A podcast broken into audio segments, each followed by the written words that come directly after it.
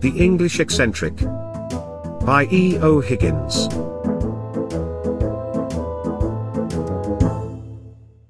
In 1765, a distinguished French scholar by the name of Pierre Jean Grosley visited England for the first time and was struck by the level of eccentricity he observed in the natives.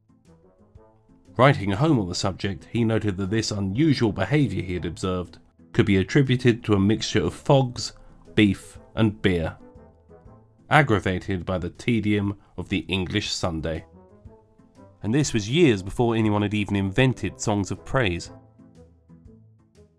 Released every Friday, the eccentrics we'll meet in this podcast series are often people with corkscrew minds, peculiar obsessions, and largely incomprehensible outlooks.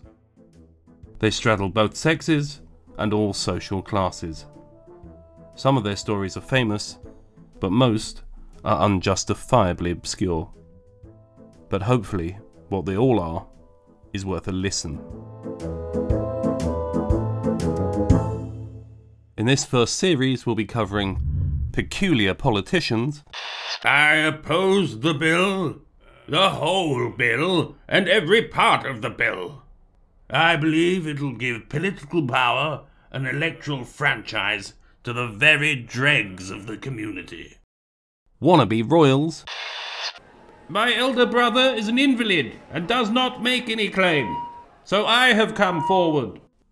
lost prophets, I trust I will never again have to officiate at the funeral of one who has lived by practicing imposture and fraud, uttering blasphemies, and who then died unrepentant.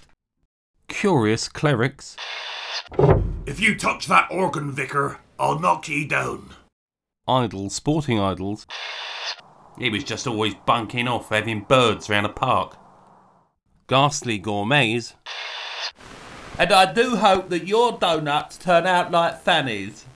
and singular servicemen. I was going to fly his trousers in triumph from the flagpole at home. Unfortunately, I was arrested before dawn.